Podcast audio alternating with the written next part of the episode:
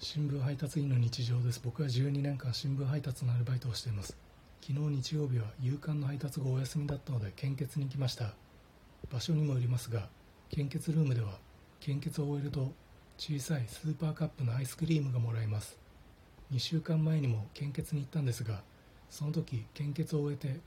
アイスクリームが入っている冷凍庫を開けるとスーパーカップのバニラチョコ抹茶がありよし。バニラだなとなりバニラを手にしました。するとそのバニラの下になんとチョコチップ入りのバニラもありあべそっちの方が良かった。でも今この手にしたバニラ冷凍庫に戻したら気味が悪く見えるだろうなと思い仕方なくノーマルバニラを手にして次来る時はチョコチップ入りのバニラを手にするんだと心に決めました。学者は研究している学問について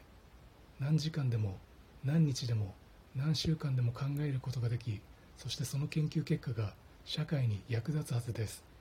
学者が社会に役立つ結果になる学問のことを何週間も考えている中僕はこの2週間チョコチップのことを考えていました。